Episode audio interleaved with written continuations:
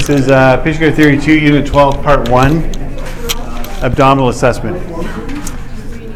Are you all set? You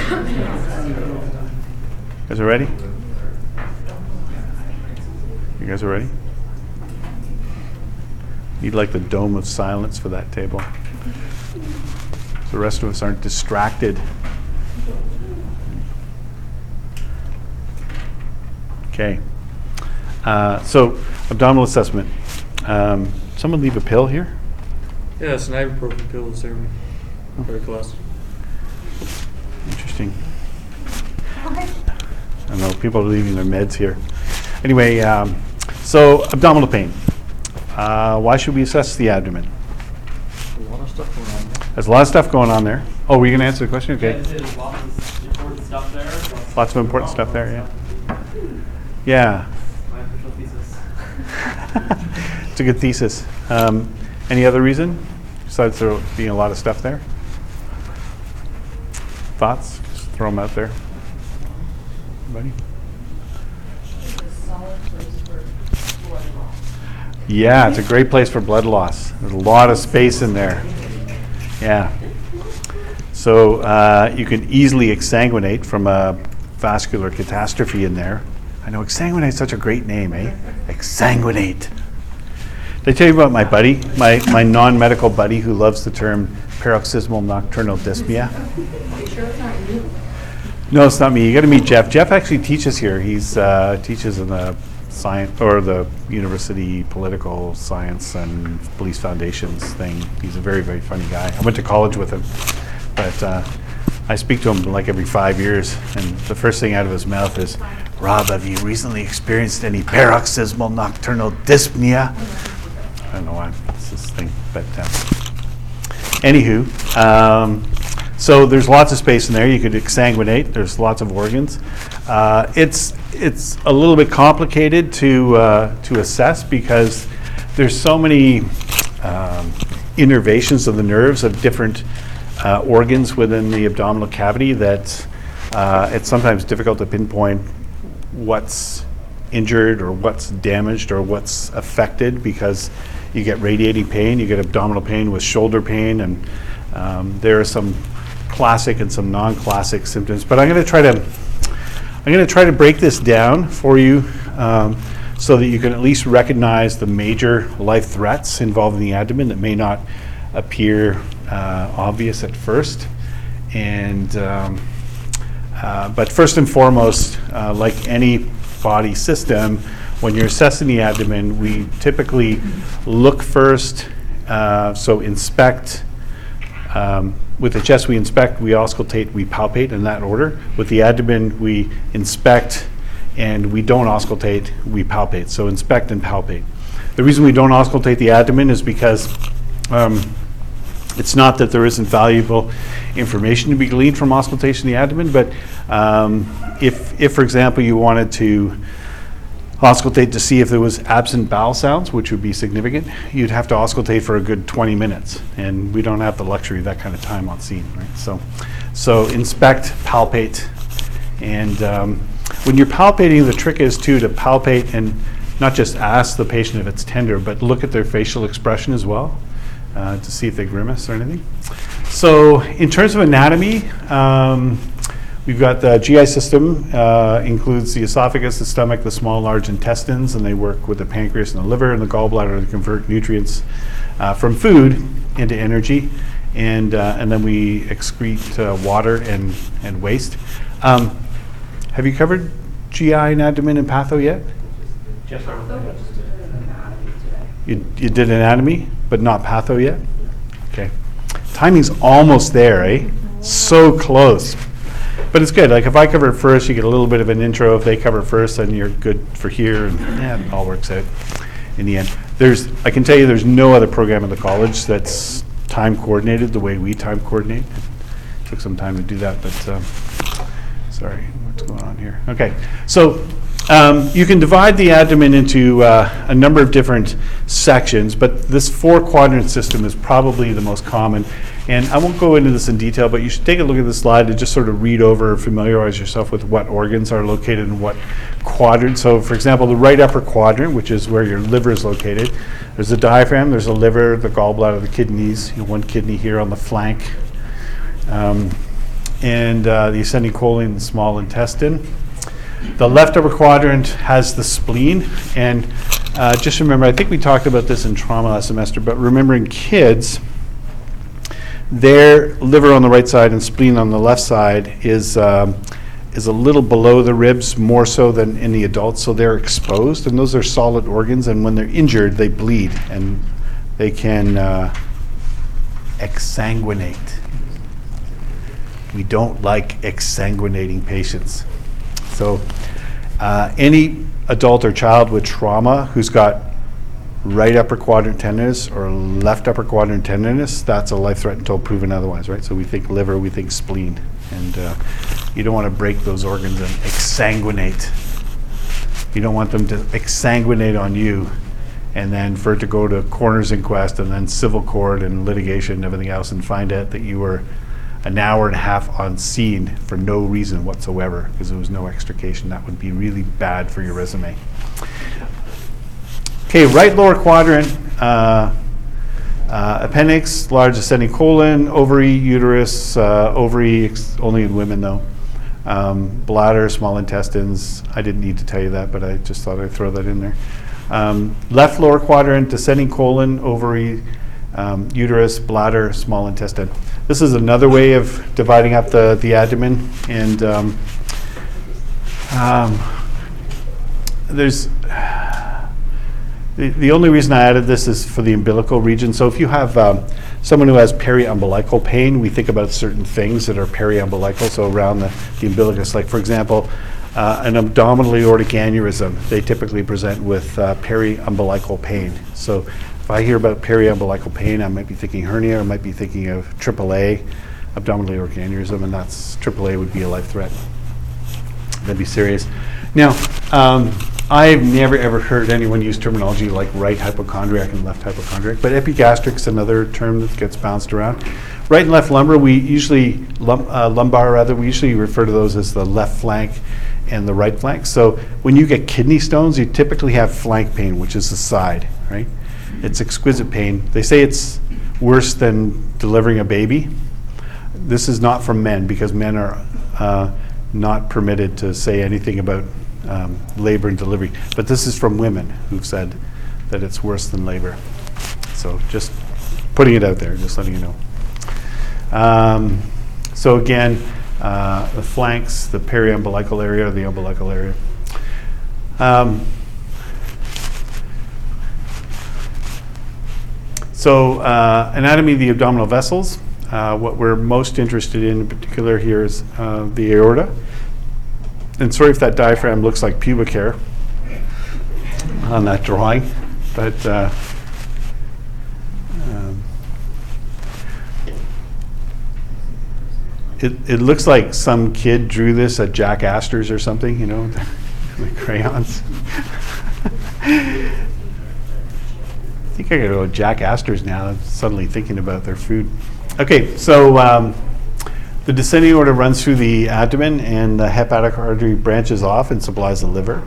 And uh, then the mesenteric arteries branch off and supply the stomach and the intestines. The mesenteric vessels are interesting. Remember, we talked about uh, trauma in obstetrical patients, and my biggest fear in a you know woman who's in third trimester who's involved in a collision, even a slow speed collision, is the the gravid uterus when it propels forward and goes back. You can get tearing of mesenteric vessels, and these moms can exsanguinate. And I've watched two moms exsanguinate right in front of me, uh, awake and talking, and bled to death. One was in a car crash. She was traveling 60 kilometers an hour with the airbag deployed, and uh, she tore her mesenteric vessels and bled to death. So, uh, what's the take home message? Um, you got someone who's third trimester pregnant, even low speed collision, get them the hell out of there, get them to the hospital as quickly as possible. They don't meet the trauma triage criteria. The other uh, um, area that you should, uh, I should draw your attention to is the aorta here. So this is typically where abdominal aortic aneurysms happen, just above where the aorta bifurcates into the, the uh, iliac arteries. And if you get, uh, is that someone leaving here? Or someone just stepping in? Check out the class, doesn't matter, I just thought. Uh, I think I'm going to come to AAA's in a second, but if you get um, someone with an abdominal aortic aneurysm, um, sometimes it, it, you get a, a tear in the intimal layer and blood dissects between the tunica intima and the tunica media. And sometimes it dissects into one of the iliac arteries. And so you'll get diminished circulation in one leg. So, one leg. So if you get someone with periumbilical pain and they, they appear to have a, a pulsatile mass, like a big uh, aneurysm in their aorta, uh, check for color, cap refill, and pulses in both feet to see if there's um, diminished blood flow to one of the legs, because you can get aortic dissection down into the iliac artery, one of the iliac arteries. Uh, I think we're going to come to that in a minute, but so let's talk about visceral versus somatic pain. So, um, visceral pain is stimulated by distension, inflammation, or ischemia. Um, there are stretch receptors in the walls and the capsules of hollow organs and solid organs. And uh, typically, visceral pain is uh, dull, achy, crampy, gassy, um, maybe epigastric or periumbilical or suprapubic. Uh, it tends to come and go. So, visceral pain comes and goes. The comes and goes pain can be a terrible thing, but it's not typically life threatening. So comes and goes kind of pain is not typically life threatening. Can present with nausea, with vomiting, with diaphoresis, and tachycardia. Um, somatic pain, on the other hand, uh, also known as parietal pain, um, tends to be constant and localized. Constant and localized and uh, tends to be knife-like with increased pain on movements. Uh, presents with guarding, meaning they they position themselves to reduce that pain. They may position themselves in a fetal position. Um, uh, or, or on their back with their legs up, usually caused by bacterial or chemical irritation of the nerves. Referred pain, so pain uh, that's refers to pain that's located nowhere near the affected organ. This is why we ask about, um, you know, I understand you're having some pain and you're up here. Are you having any pain anywhere else, or does the pain go anywhere? And they say, yeah, it's in my left sh- shoulder as well. Um, anyone ever had uh, gallstones, gallstone issues? Have you? Um, did you get pain up here, right upper groin? Did you get pain anywhere else? I was pregnant at the time, so I thought it was labor stress. Oh, you thought it was labor. Did you have pain in your shoulder or your neck or your chest at all from that? Do you recall?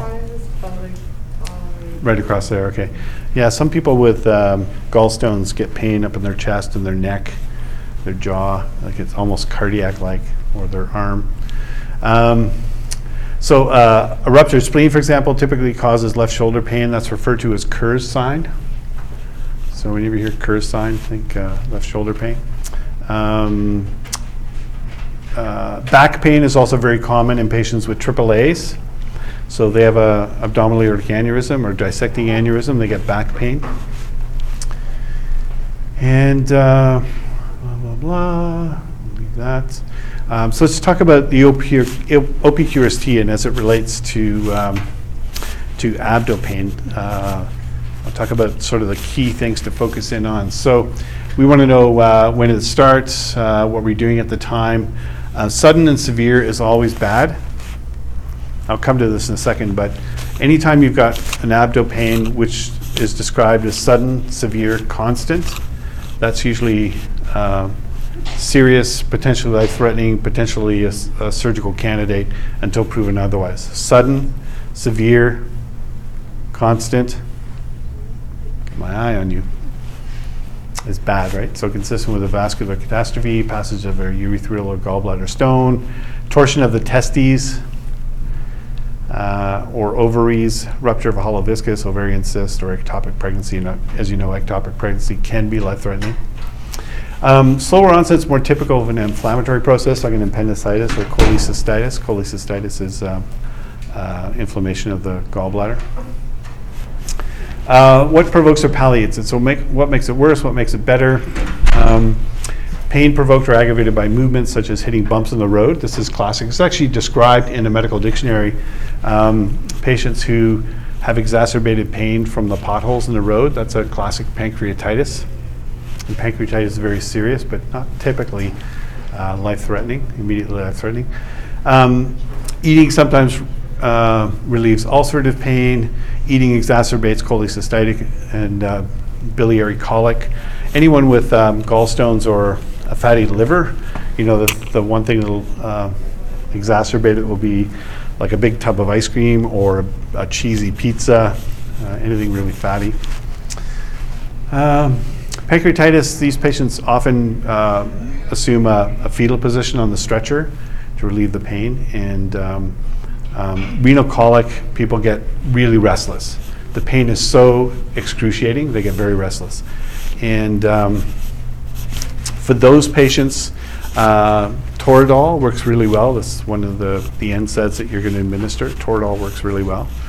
And um, even, um, you know, Tylenol and Toradol, if that's in your directive to give, do those. The quality of the pain, so we want to know, you know, what does it feel like? Is it dull? Is it achy? Is it crampy?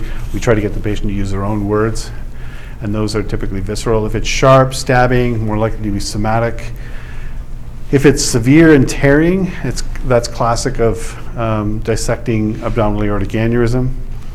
Um, the radi- radiation, or the, well, first of all, we want the region. Where is it, and, and uh, does it go anywhere?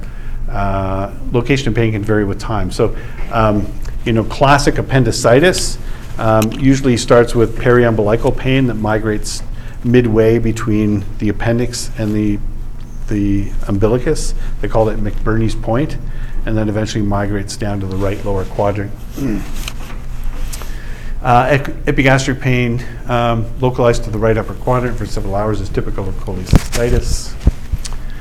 Uh, what else? Severity. So, how bad is the pain on a 10 scale, of course, and uh, gives you a baseline for treatment. If you're treating um, uh, kidney stones, for example, with uh, Toradol, and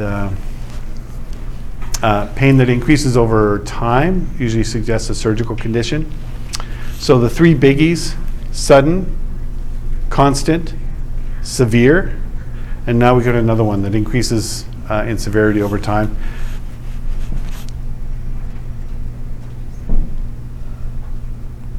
Just no control. It's just a crazy situation.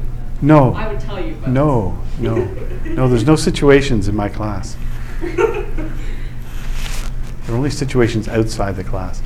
Okay, uh, severe epigastric or mid-abdominal pain out of proportion with the physical signs is classic of mesenteric ischemia or pancreatitis. Uh, timing, so is it constant or does it come and go? Again, um, constant would be visceral or or visceral or uh, somatic? Somatic, yeah. Good. Crampy pain that comes and goes, generally associated with obstruction of a viscus or a, t- a tube, an area where peristalsis takes place. Constant pain um, has a worse diagnostic outcome. Again, severe, sudden, constant. Those are the key things.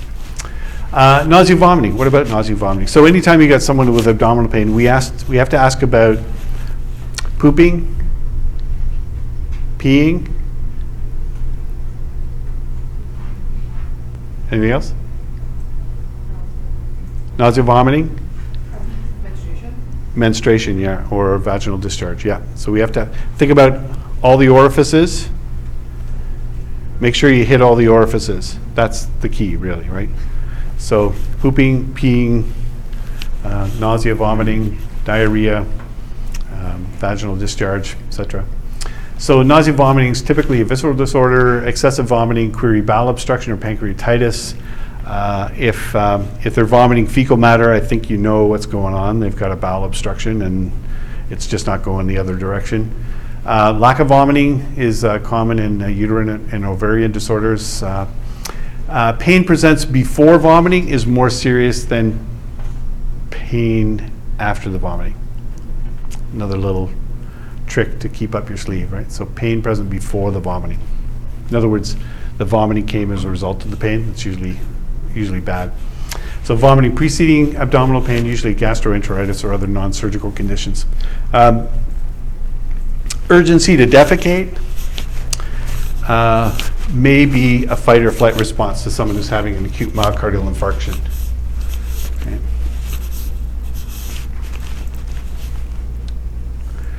Uh, maybe an intra-abdominal bleed, maybe um, inflammation, um,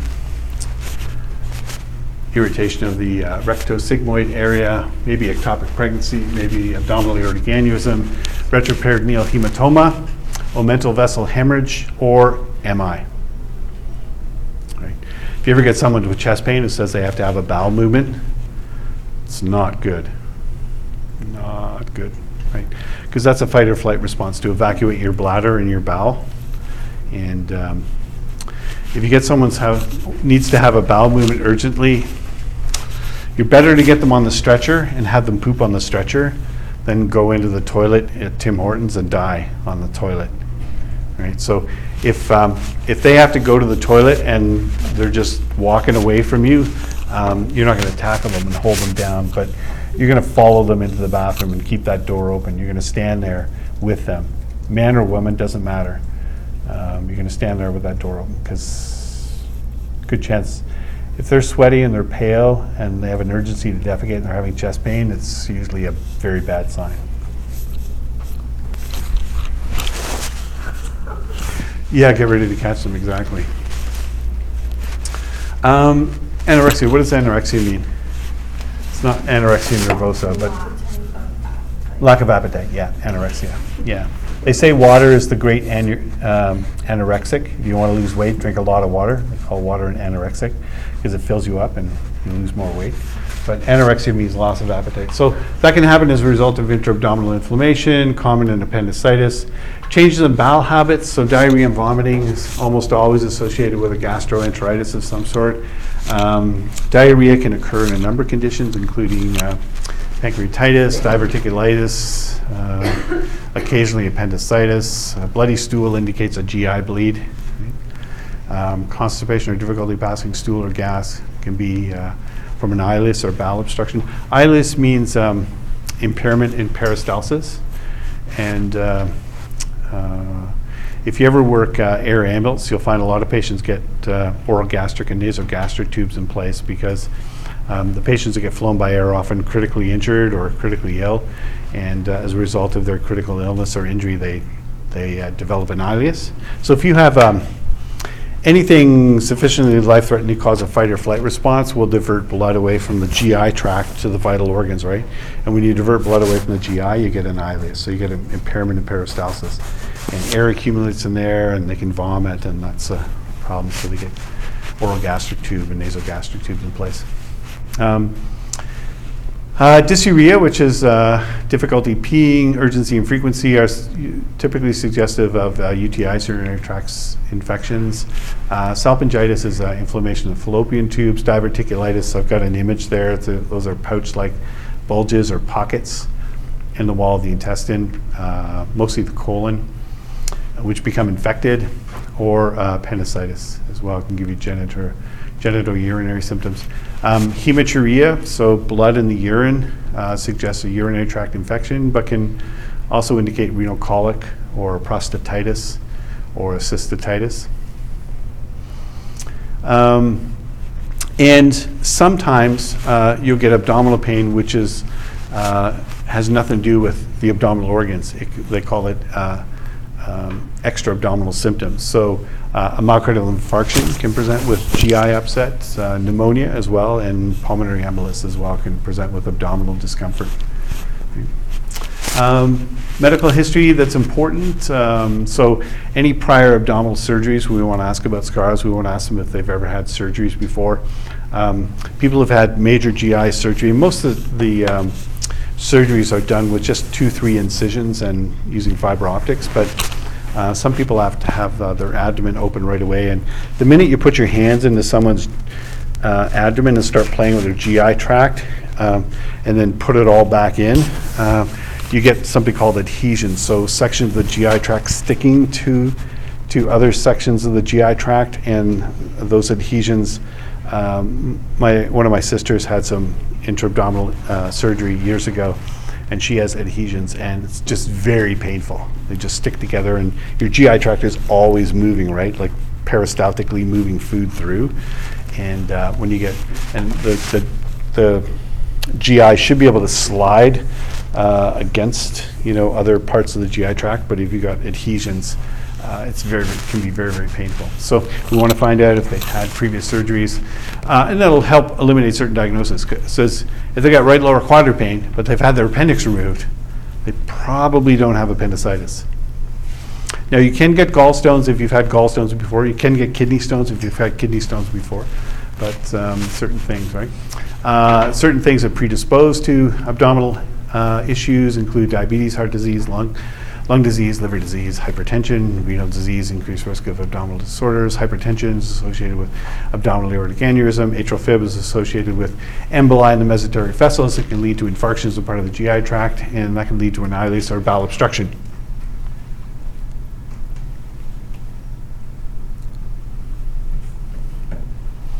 Medications can cause GI problems. So corticosteroids um, will alter the response to certain pathologies, uh, can diminish pain response. So someone can have something um, serious going on. Uh, They, they may be afebrile um, because they're on corticosteroids. So anytime you encounter a patient who's generally unwell and they're on corticosteroids, uh, be careful not to dismiss something that could be potentially life-threatening.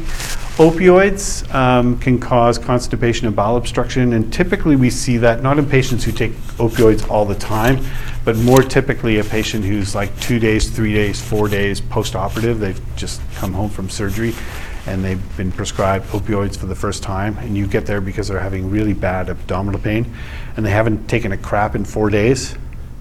That's probably a bowel obstruction from the opioids. Um, antibiotics can cause GI discomfort, diarrhea, especially erythromycin and tetracycline. Laxatives, uh, narcotic psychotropics medications, they can all alter GI motility, um, causing constipation. ASA or NSAIDs can cause uh, gastritis, peptic ulcers, GI bleeding. We don't see that nearly as much as before. I would say 10, 15 years ago, we saw older people on NSAIDs for arthritis who would uh, have GI bleeds and exsanguinate on us.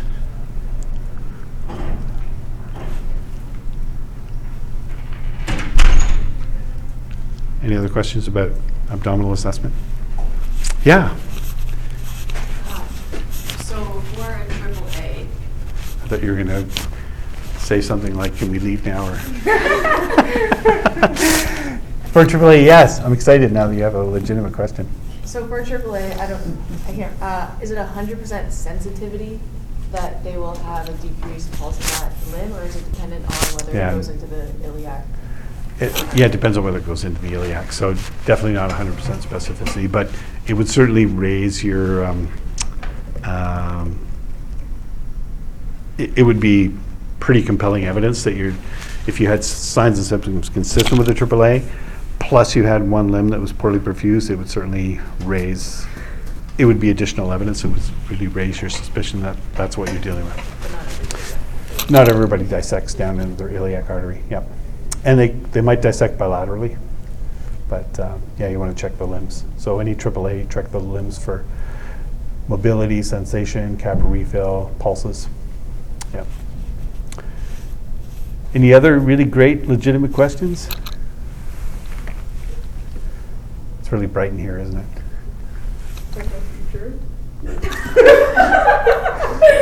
I. I was gonna say I was gonna say unlike your future, but uh, okay. Oh, ouch.